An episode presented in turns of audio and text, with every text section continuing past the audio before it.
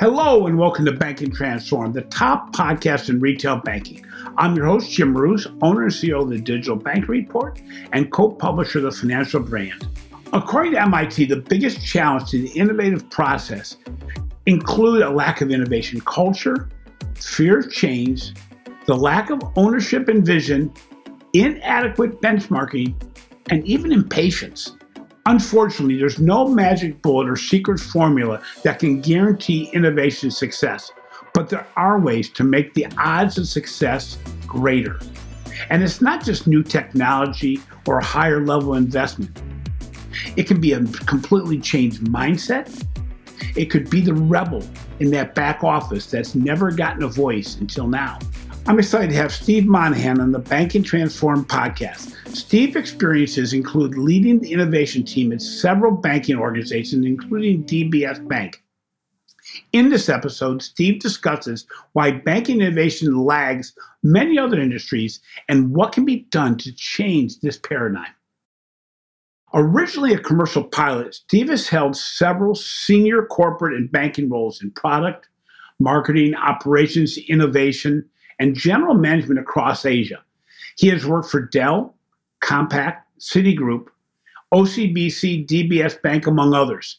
Throughout his career, Steve has specialized in introducing new business models, products, and processes in many industries. So, welcome to the show, Steve. You know, as I mentioned in our pre call, it's kind of interesting how you're aware of somebody for so many years and never really interacted with them. And and I guess podcast and and video uh, communication kind of gives us this opportunity. So before you start, could you share a little bit more about yourself and what you think is the most important trend around innovation in banking that we'll see in 2023 24? I hate to go out any further than that right now. Yeah, no, thanks, Jim, and uh, great to be here on this cold, dark winter's morning in uh, in Tokyo. Um, innovation uh, across any industry for me has has been driven by my lack of understanding. so, I'm I'm not a smart guy. I, couldn't understand many of the complexities when I got to banking. So I just looked for simplicity and logic. You know, how how do you find your way? When I looked at the Visa model, for instance, and, and developed Citibank's first uh, mobile payments patent, uh, you know, barcode on the phone for mobile payments and and what I called multi-entry bookkeeping, which everyone calls ledgers now. That was in 2001. It was driven by you know a very simple problem to solve in that the you know the the logistical flow of money in the in the visa system didn't make sense in the modern world back then. You know it was it was something that originated when it was offline and you know you had mail moving around and confirmations. So for me i just had to look for a way that actually made sense. You know to have single entry bookkeeping not double entry bookkeeping made no sense to me. So you know how do you how do you change that game? How do you look for something different? And you know so i've applied that same thinking through industry after industry and and and it just seems to work for me um, so my background is really, uh, as you've highlighted, you know, I started in logistics and, and flying, and you know, and then that taught me about decision making. It also taught me spreadsheets because I had to automate so I could sleep because I run the company during the day and I'd fly at night. Uh, and then I really scaled the businesses because of that automation. So I saw firsthand what technology could do to give you a, an advantage and an edge. Then I started teaching financial institutions how to use this new spreadsheet technology. then I uh, started developing pricing models and people, you know, uh, in in logic engines basically, and uh, software developers would wrap front ends around it. So I moved into the software industry and then into the hardware industry.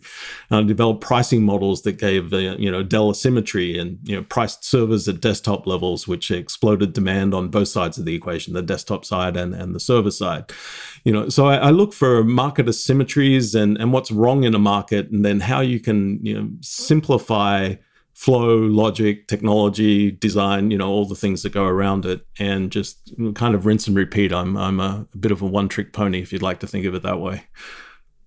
Well, you know, it's interesting because you really get back to the very beginning of digital in the banking world, and and even having the innovation forethought because you know banking hasn't changed very much in the last hundred years, and um, it's, it's certainly changed more in the last three than it has in my previous career path. But it, it's interesting with your your understanding of both banking technology.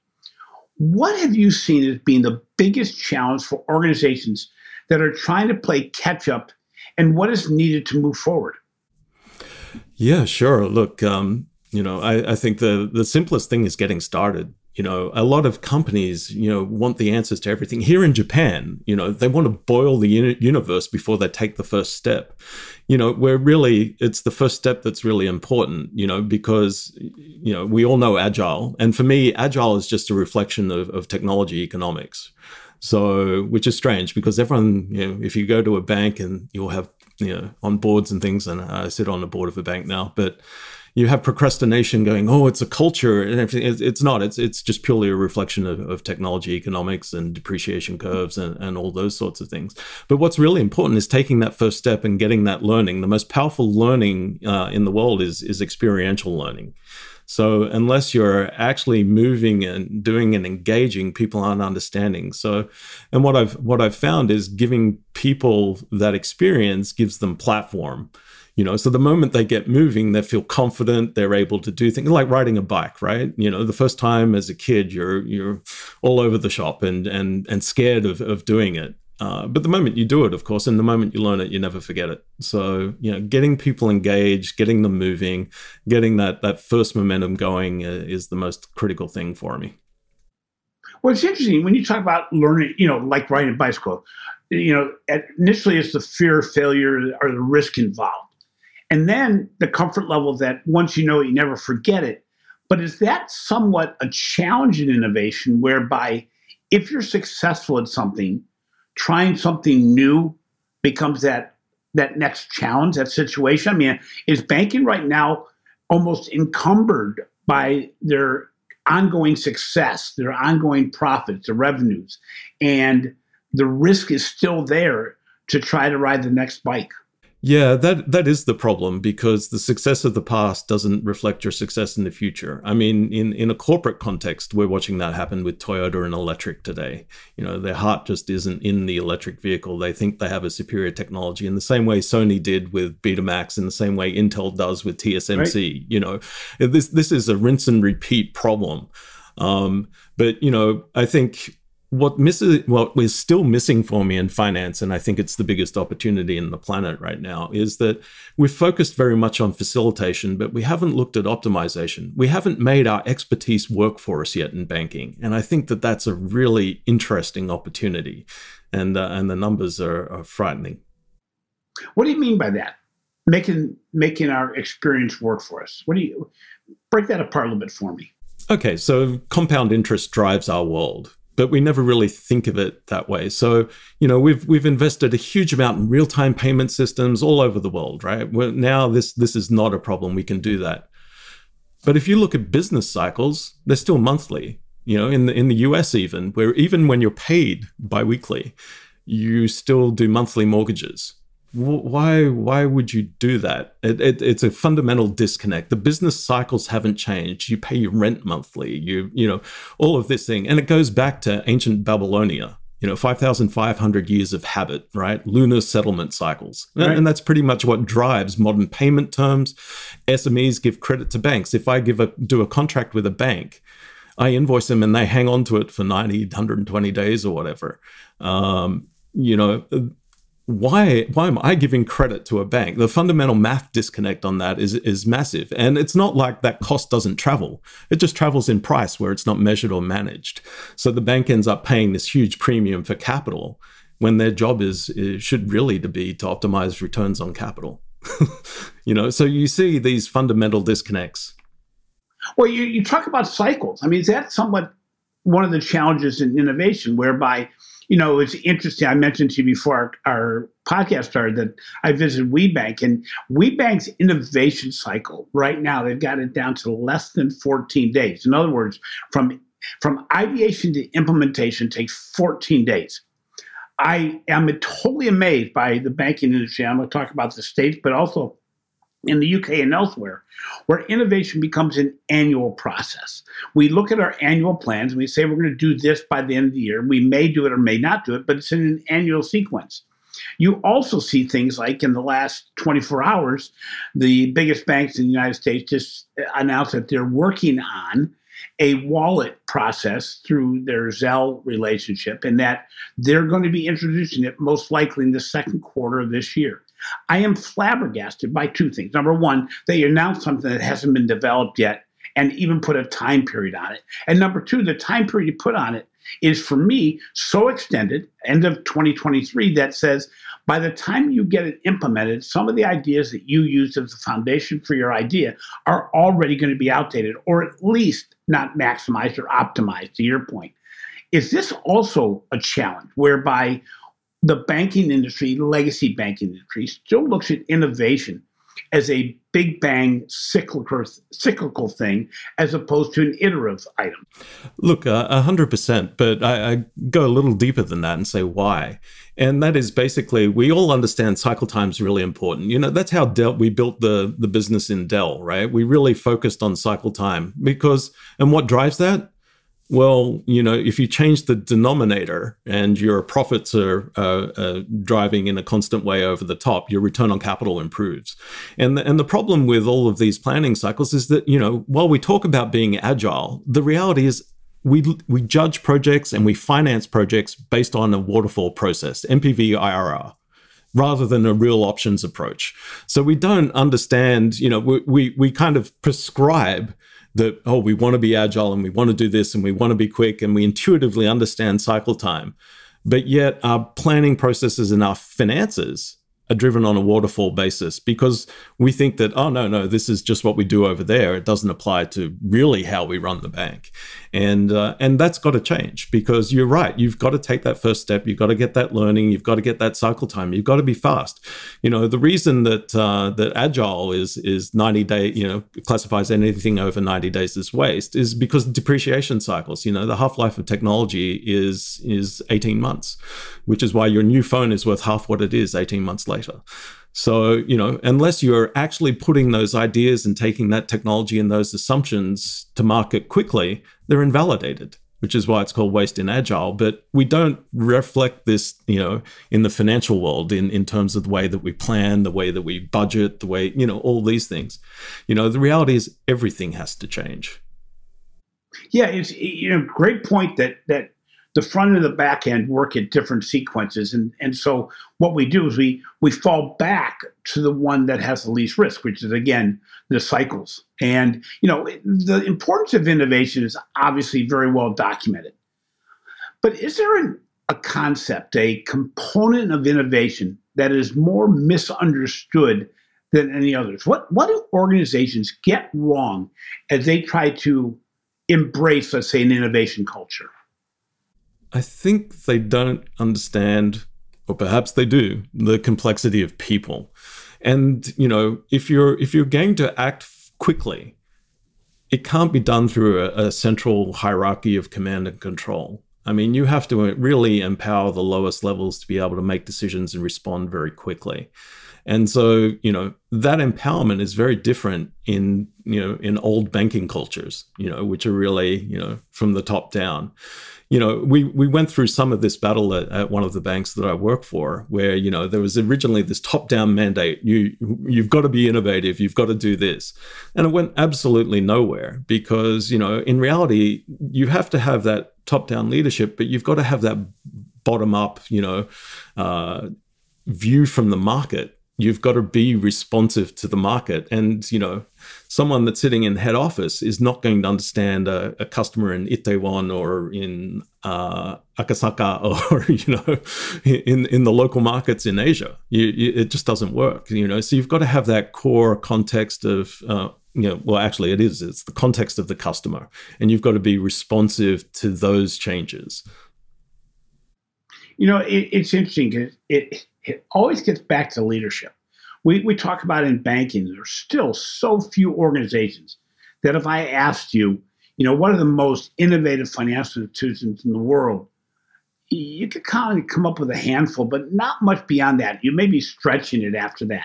Even if you d- redefine what innovation or an innovative organization is, but you know, you think about a DBS. You, you mentioned before we sat down here that that in the past it took a while to get DBS going, understanding and embracing innovation. In fact, it took making money.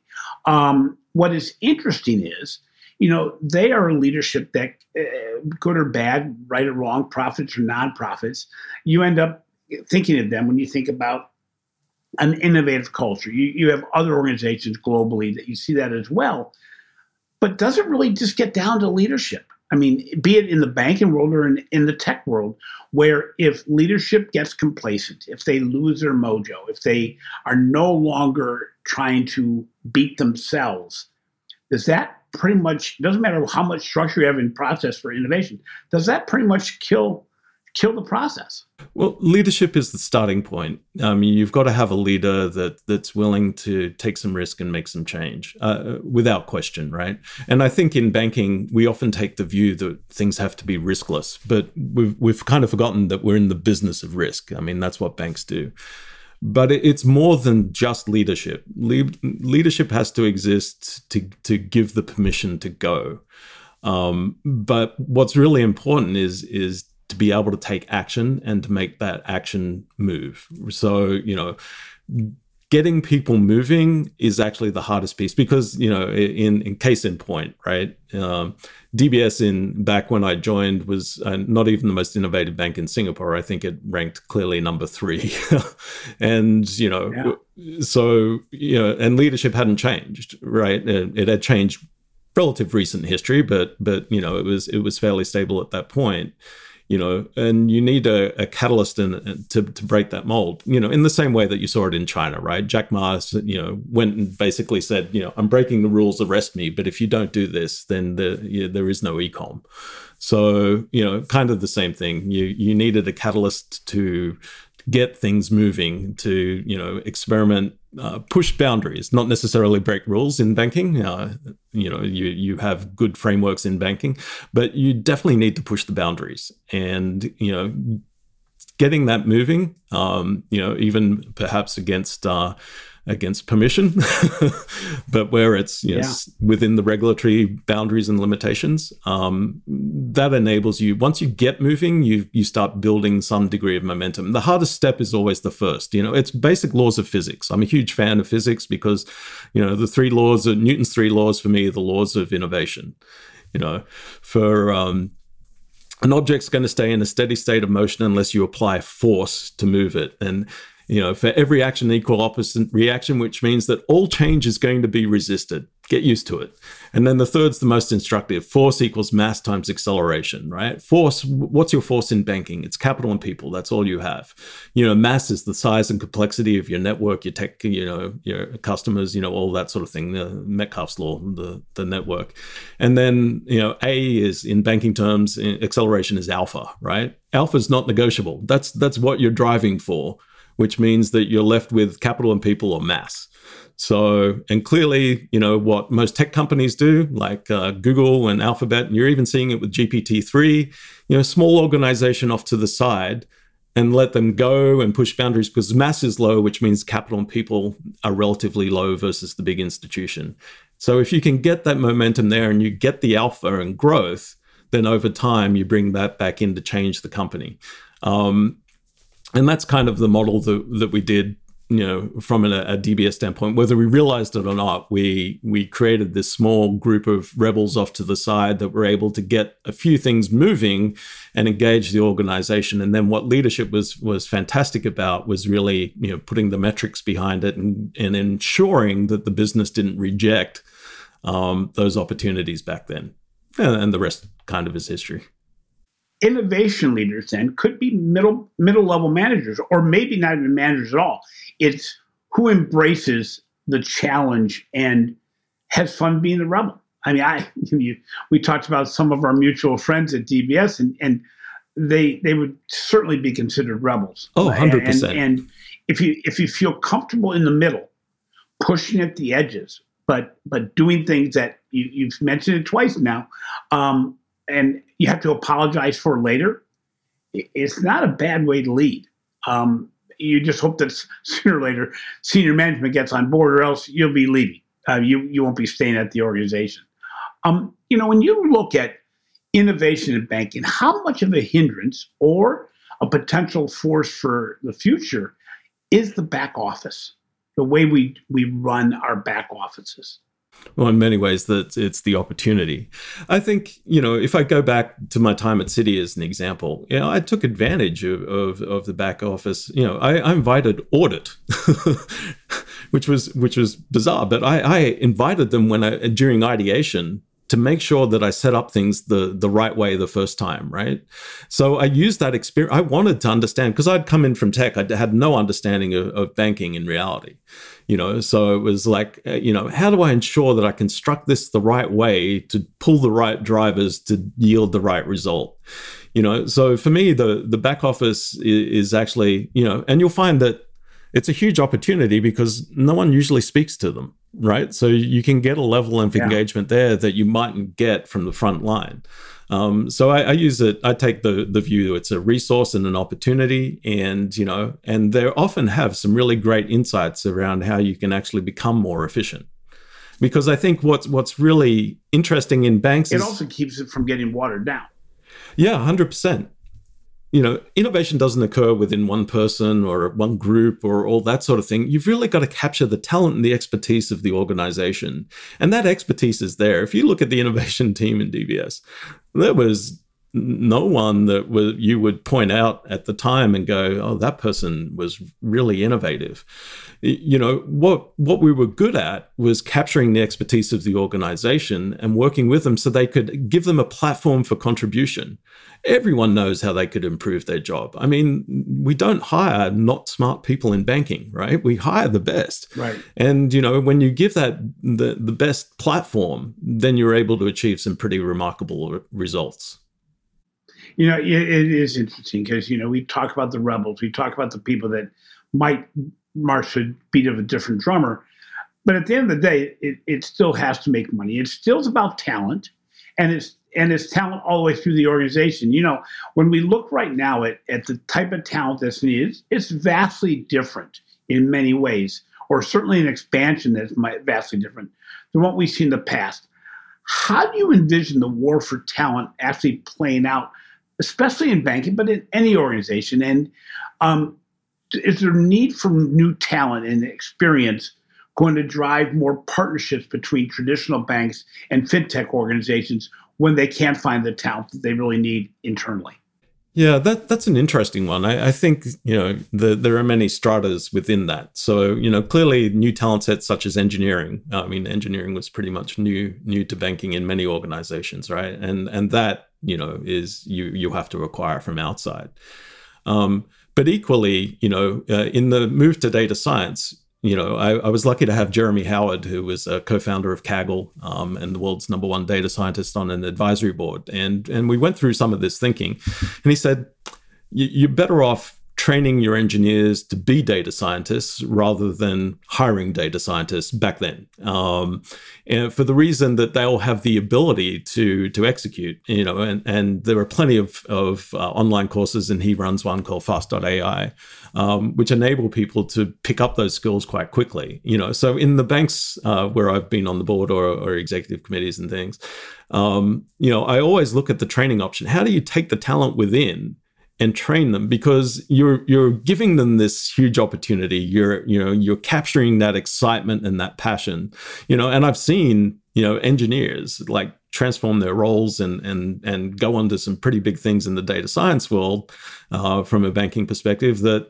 you know when they felt that they were stuck in this small role somewhere else. So you know again investing in people and platform etc i think is is really the the best way to get a motivated uh, workforce that actually contributes and drives results because you're tapping their natural enthusiasm for change. You know I think it's it's a misnomer that people don't want to change. Um, we thrive on change. We grow with it. You know, learning gives us a buzz when we understand something new and can take ourselves to a new level. I mean, that's what we've got to tap inside organizations. So there is a role for external talent, but equally, the talent inside is often undiscovered. And I'll, I'll share one one quick story from a different industry. You know, if you look at, at the profit driver of Sony today, it's PlayStation. PlayStation was a rebel program run by some wild guy in a back a back room who was just sheltered by his manager so no one knew what he was doing. I mean, it was as simple as that. if if it was surfaced, if if he didn't have a manager that hit him, uh, PlayStation wouldn't have happened. It would have been resisted internally, of course. You know, so that's that's the whole idea of the rebel. Yeah, you look at Sony, and and you know we go we both go back a ways, but PlayStation for years after introduction was simply a side a side notation. Um, there were much bigger platforms um, from broadcast to, to technology, sure. the, the way people were listening to music, everything else. And the PlayStation became more important as a lot of the Sony technology was, became outdated through through what you can do on the computer and everything else. And it's it's very interesting. I, have never heard that story, but it's an interesting story because when you really look at PlayStation, you realize that you know that and the Betamax were in the same field, but Betamax was a, a very well supported platform until it wasn't. Um, and it and it's very 100%. interesting to look at how these things can happen. And when when you look at, I, I said it earlier that when you look at innovative banks around the world, there's very few of them that you'd really say, you know, they may not get it all right, but as far as innovation, they're doing pretty well in that space. Why is it so hard for other organizations to try to replicate the culture, the people, the process, whatever else. It's not it's not totally rocket science, but why do we find so few organizations that lag and and actually rate themselves as laggards? Uh, it's fear of failure. I mean, you know, uh, people use fear. You either run away from a fire or you run towards it to help put it out, right? So, you know, you've got to find the people that are willing to run in the right direction um, because fear is it can be overwhelming. You know, if you if you look at most entrepreneurs, I mean, it's it's a it's an absolute part. I mean, every I've invested in like I think uh, 16 companies. I'm on a global fund and you know investment committee, etc. And you know, failure is part of the journey, but in failure in you know, many organizations is terminal um, where it's the most powerful form of learning. You you learn to adapt. You're forced to adapt. You're forced to survive, and and it's that survival instinct that has to kick in.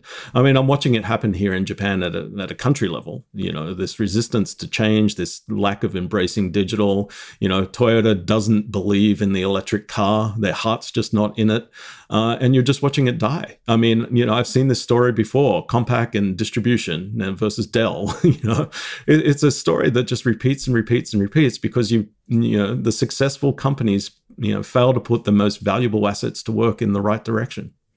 You know that's interesting. Is I I've, I've read some of your re- recent writings and your your frustration with Japan, which if you ask people in the world you know, today they would not see Japan as lagging, but they'd certainly see China in front. And if they started peeling back the layers on some of the other Asian countries, they'd see a lot of um, countries ahead of Japan. But it's interesting because that was Japan's calling card was their innovative culture, their their their transformation Absolutely. of businesses.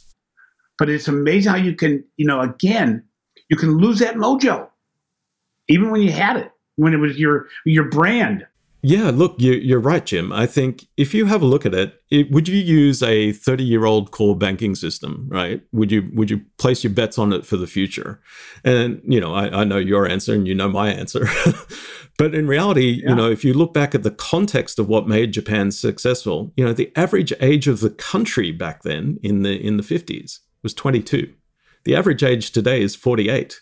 And so you wonder if that conservatism is actually what's holding it back because, you know, in today, you know, it's a very hierarchical run country, right? It's permission based, it's very risk adverse. You're not giving the youth a platform. The talent's still here. You're just not giving them the right. platform for change. You know, so, you know, that that for me is interesting. You know, success can be a problem. You know, you, you talk about the 48 year olds, they all hit home runs consistently in their 20s. You look at the age of people in China in those in those R&D labs, those huge facilities at Huawei or at, at WeBank or at Alibaba, Ant, you, you look and you go, these are filled with 20 year olds that have no fear because they don't know any better. But you you you exactly. have a situation, uh, you know. You know, I, I kid about in, in almost every podcast now the fact that a legacy bank in the United States certainly in the mid range asset size, are run by a, a, group of white men that played golf together 30 years ago and have not had a bad year overall since. Well, that can make it so your f- risk of failure is pretty high because you're going, you know, I'm on the tail end. I don't really want to lose now. I got a pretty good legacy going. I have a bunch of people around me that continually we congratulate each other every year at annual report time, and and they and they laugh when they see that VC capital is not coming into the fintech area as, as much as it was, and where fintechs are struggling. They they say, see, it, it was all just a fad when it's not. The world's changing too fast, and you know, again, you know, very much in your your Japanese uh, analogy, you don't know you've lost until you've lost. You don't know you're falling behind until it's too late, and it happens. You know, we've seen it in many technologies. It can happen overnight. Yeah, and you know what what's really sad about it is is I when I see such a big capital advantage, you know, which it goes to your analogy as well you're very comfortable with the dividends and you want to maintain those dividends, you want to grow those dividends, and you're not prepared to take from the dividend pool to go and invest to do the thing that's going to keep you going into the future because you're comfortable now. You know, why why change? Things seem to be yeah. going well. And, you know, and bringing it back to to finance optimization, you know, it's really looking at how do you get the best of that return on capital. Uh, and you know, and it's obviously not by just paying it out. You know, the tech industry for many years never used to give dividends at all because they were just in continuously investing in their growth. And yep. you know, to to lose that connection to the market, I think is is is the downfall of many big companies. They fail to realize that that their financial position is actually one of the biggest resources and advantages they have, and yet they fail to deploy it and use it. And, and I find that an interesting dichotomy it, it's interesting. You hear a level of frustration between both of us, and, and because we're dying for more to happen. So, so let's take a short break here and recognize the sponsors of this podcast. We'd like to thank our sponsor, Microsoft. See how Microsoft can help unlock new opportunities at speed and scale through innovative business processes, delivering differentiated customer experiences across channels, innovating new products and services, and redefining new ways of thinking. Find out more at Microsoft.com backslash financial services.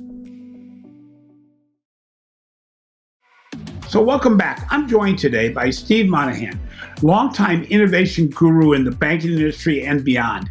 We have been discussing innovation in financial services and what the industry must do to better support the innovation process. So, so Steve, what do you see as the now? This is a long one. So, what do you see as the impact of embedded finance, cryptocurrency, and the metaverse as we look forward? I think that each of them have a role. Embedded finance, I think, is is obvious, right? It's you're moving banking from you know relationship bilateral relationships into network relationships, and that makes sense. You know, this is what we've done in the technology industry. Uh, it has to happen in banking. Um, the question is, how do you do it in a smart way and how do you make it yield? Uh, crypto, uh, absolutely. Tokenization. I'm a huge, huge fan of tokenization of physical assets, and you know, being able to you know now create liquidity around those assets. I think that that is 100% the future. Individual cryptocurrencies where they have purpose, I, I, I think is is is very interesting, of course, and I think has a has a huge role in in finance. Um, I think one of the structural problems with crypto is it's you know we broke the mold of of holding you know entrepreneurs accountable for generating value first for their customers, then for their shareholders, and and then finally for themselves. We we enabled them to suddenly monetize and become liquid off their own coins immediately before the others had realized value, which I think just drives yeah. a very dangerous uh, behavior into the market. But uh, and then the metaverse, the metaverse uh, you know, absolutely digital twin, the ability to create a frictionless society to the side that mirrors your your reality over here. I, I think there is a, a, future in that. NFTs, all, all that sort of thing can can be can be valuable in in that context. Um, but I think one of the challenges is we often hype the technology rather than focusing on the business model. And you know what's lacking in the metaverse today is the business model. You know what's lacking in crypto is you know is business model and fundamentals. you know, so there are still problems yeah. to solve. You know, tech tech isn't a panacea. You know, tech is a tool set. So we've got to make sure those tool sets are, are facing in the right direction. Well, it's interesting is embedded finance probably is the closest to the business model being there because it's it's kind of like a, a spur off of the the mothership. The other two are are somewhat nebulous. And metaverse, you know, it's it's we you talk to 10 people you're going to get 10 completely different definitions as to what metaverse is so it, it, depends on what you throw into that but i think it's interesting because it's it's an open concept but i think getting back to something you said earlier and I've, I've known a couple really good innovative companies in my time not many of them but i've known some of them and all of them involved the naysayers as part of the process so they involved in the old days legal. They involved the the technology, the non the back office people. But more importantly, now they've involved the the people who are all about the the um, the actual government regulation and and being able to look at this and say, okay, bring these people to the table to have them have a voice beforehand rather than having watered down um, innovation, but more importantly, to help define what regulators probably aren't going to define as quickly. You know, one thing I'm seeing too often is that regulators tend to be the oldest bankers in the industry. Therefore, they're way behind the curve as to where the consumer usually wants things to go. And if you don't have your compliance people, and if you don't have your your legal people, and if you don't have your government regulation people into the discussion, you you there there falls apart your business model to a degree or at least waters down your innovation in the future. Um, so, Steve, you know, innovation is a top priority for virtually any organization. We can take apart what that means because so is customer experience, but we don't see the investment and the commitment to really getting down to the brass tacks as to what the consumer wants. But a lot of organizations still consider themselves laggards in the innovation area.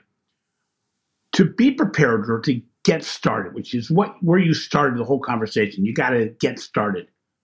Where do organizations need to start first?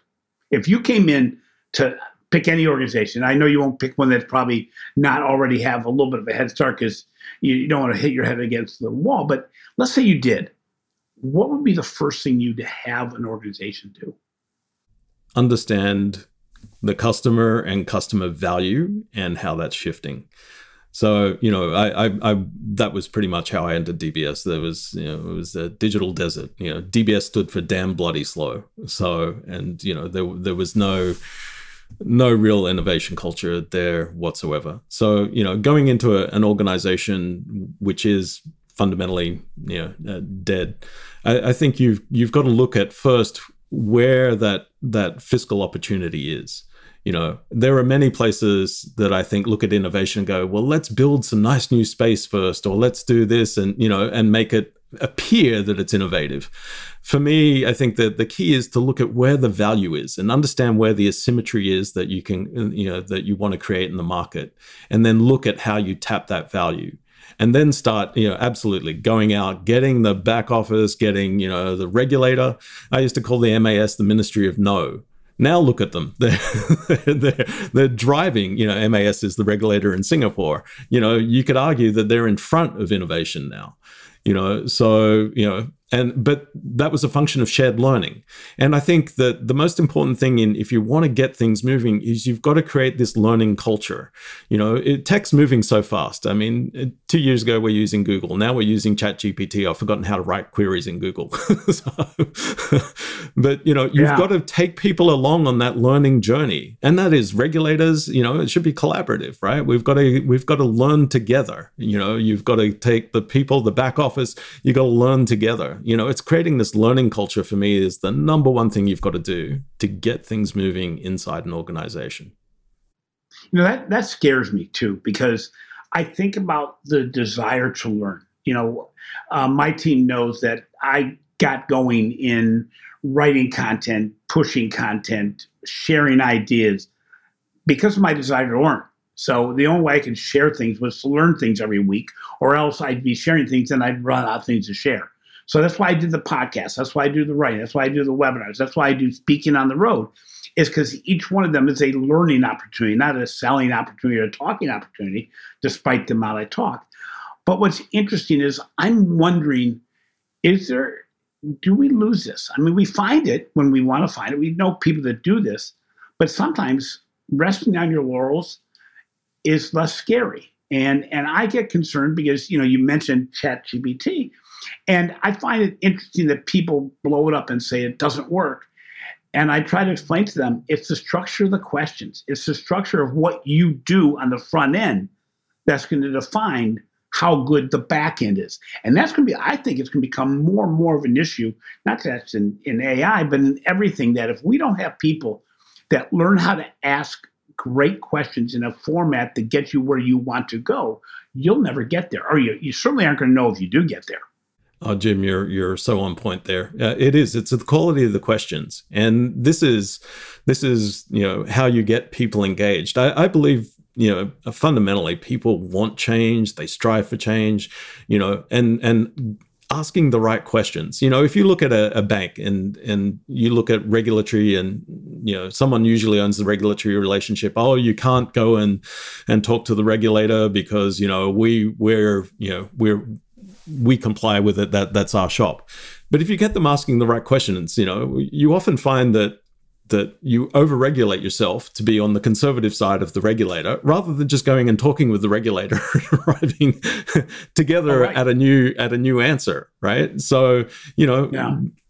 not only the quality of the questions but to address those questions to the right people, you know. And we're in a world where I think we've, we we now know we can go direct with just about anything, right? So so working out where to ask the questions and then doing it in a very direct manner. So you're cutting out all these layers of judgment that sit in the middle to get to the source. I mean, this is you know this is what I learned in Dell. You know, this is how you go direct, yeah. and and that culture I, I think uh, becomes very important. So you want to engage the expertise and capture that expertise at, at the at the source, and I think that uh, that really helps invigorate the innovation process and cuts through a lot of the you know bureaucratic mess that that lies in in barrier to it.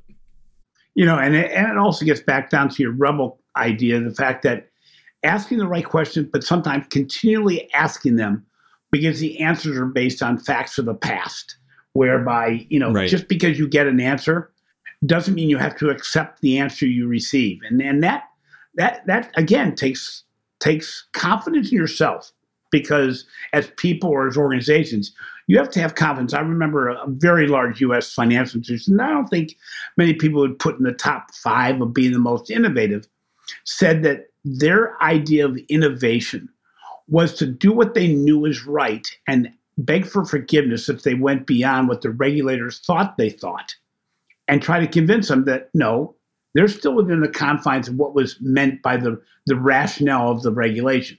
Because regulators right now are not writing things for each specific thing. And in fact, we're hiding behind that in many cases in industry. So, Steve, you know, you have an eye on the world, not just uh, the Asian market, but if you look at, let's say, three financial institutions that may not be in everybody's you know spotlight as far as being truly innovative that are that are of scale that are financially bigger organizations. What three would you put on you on your your top five list? Oh WeBank uh, absolutely. Um kakao in in korea i mean phenomenal. Um if i look at a more staid old financial institution um you know, I, I do rank DBS. I, I think they're they're doing a great job and continue to to push boundaries. So they would be the the three that I admire and, and learn from. You know, and it's interesting. Each one of the three, I probably should say two of the three, because WeBank actually has so much competition in their backyard. They're continually pushed. But if you look at DBS, you know, yes, Asia is a very, very, uh, a very innovative marketplace. But the overall is to keep your to keep your game going is a credit to them. Um, I, I, look at Acacia, I look at uh, um, some other financial institutions, some in, Indian ones uh, as well that that I think do a really good job at a time when they may they could have easily taken a a uh, more laissez-faire attitude. If you look beyond financial services, because you again get out of financial services quite a bit, what do you see as being uh, uh some of the more innovative companies that are not banking. Oh, uh, SpaceX, I love uh, that that story of SpaceX. You know, it's a classic 10x story. You know it's rethinking the game from the from the ground up it's you know the story about the flight computer you know $100000 a nasa it's just a pc isn't it right it's a couple of grand oh yeah you know to to re-challenge you know all of all of those fundamentals and you know reusability you know i mean if you think about it you know he created microservices for space travel you know reusable rockets oh, yeah. reusable components you know all, all these sorts of things and i think you know that points to the the fundamental rules are the same no matter what the deployment of technology and what the industry or, or, or what the assets, right? All of these things are about the same thing. How do you reuse assets? How do you generate multiple times off them? You know, it's having that framework of thinking and pulling together that that network around it that's uh, that's really interesting. So, you know, SpaceX I, I, I love and admire. I, I think that's uh, that's probably the best example. But you you know, equally you you see in in many many other industries some some fascinating things that are happening. You know, I, I love what they've done with Chat GPT, rethinking rethinking oh, yeah. the search engine when you've got Google that's like you know a high ninety percent dominant.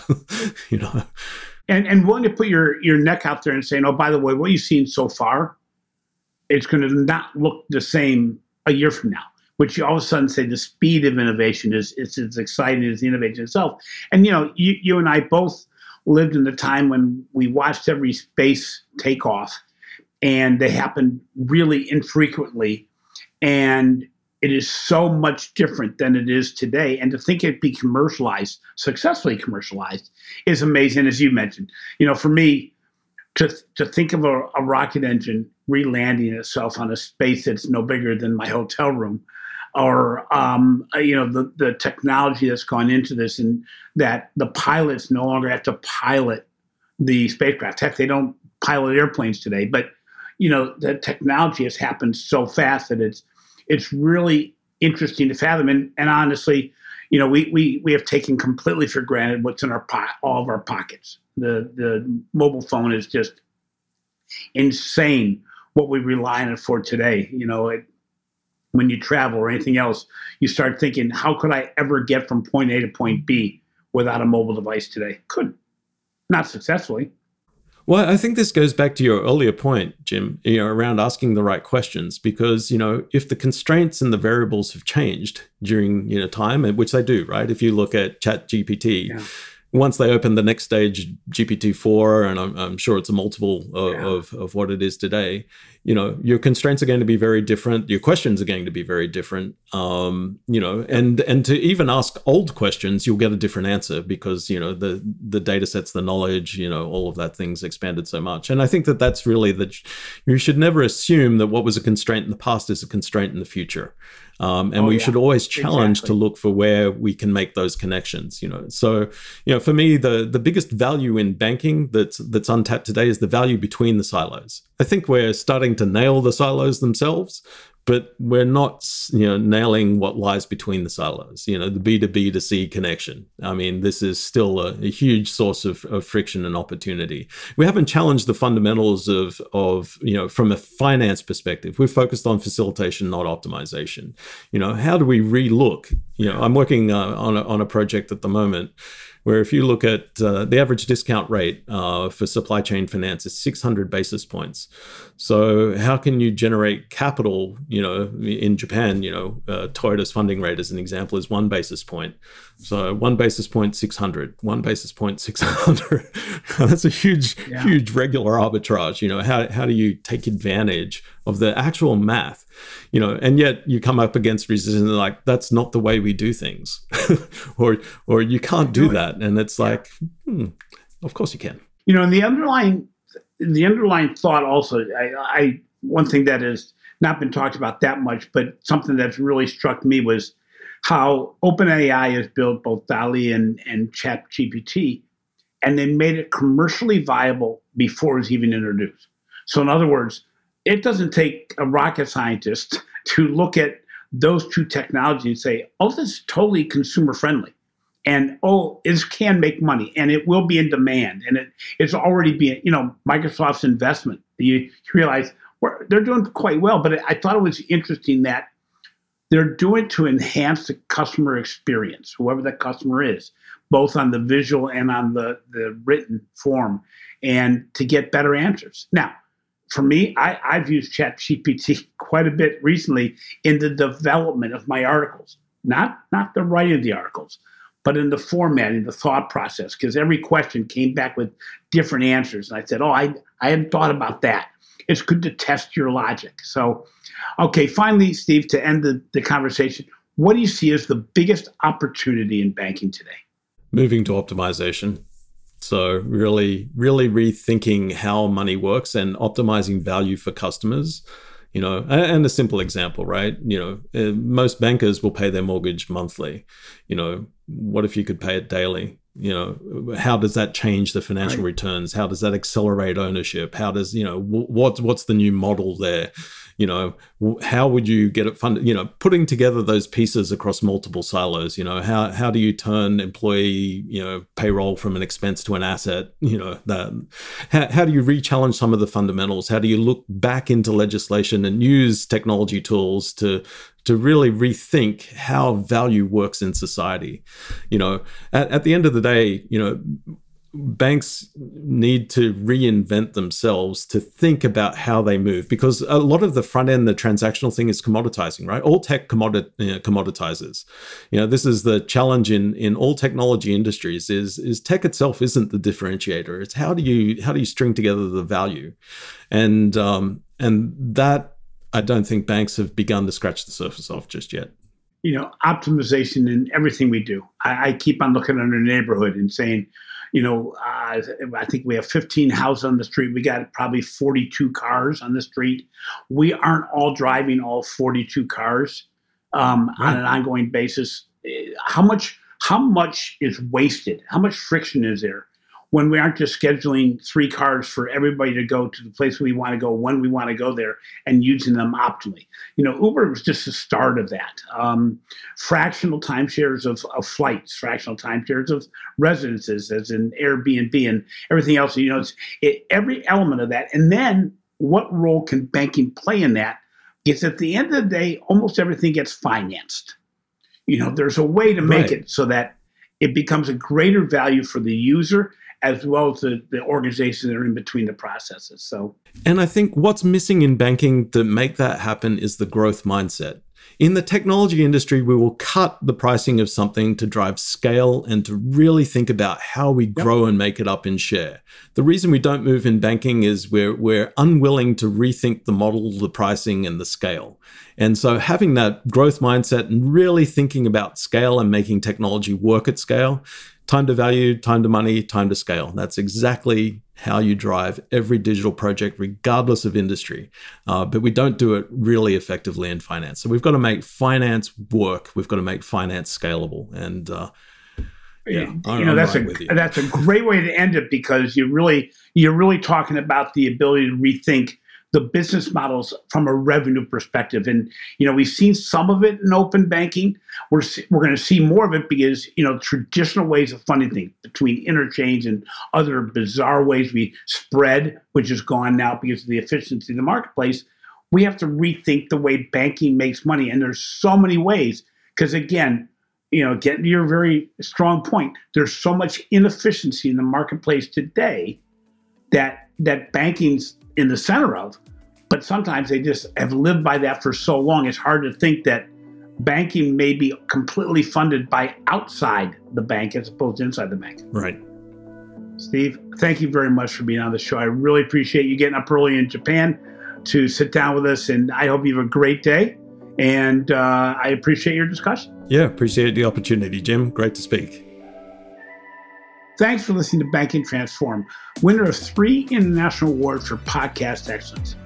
If you enjoy what we're doing, please take some time to show some love in the form of a review. It does help us to continue having great guests like today. Finally, be sure to catch my recent articles on the financial brand and the research we're doing for the Digital Banking Report. This has been a production of Evergreen Podcasts. A special thank you to our senior producer, Leah Longbrake, audio engineer Sean Rule Hoffman, and video producer Will Pritz. I'm your host, Jim Marous. Until next time, remember the words of Gary Vaynerchuk, who says, Don't fear innovation, figure out a way to take advantage of it.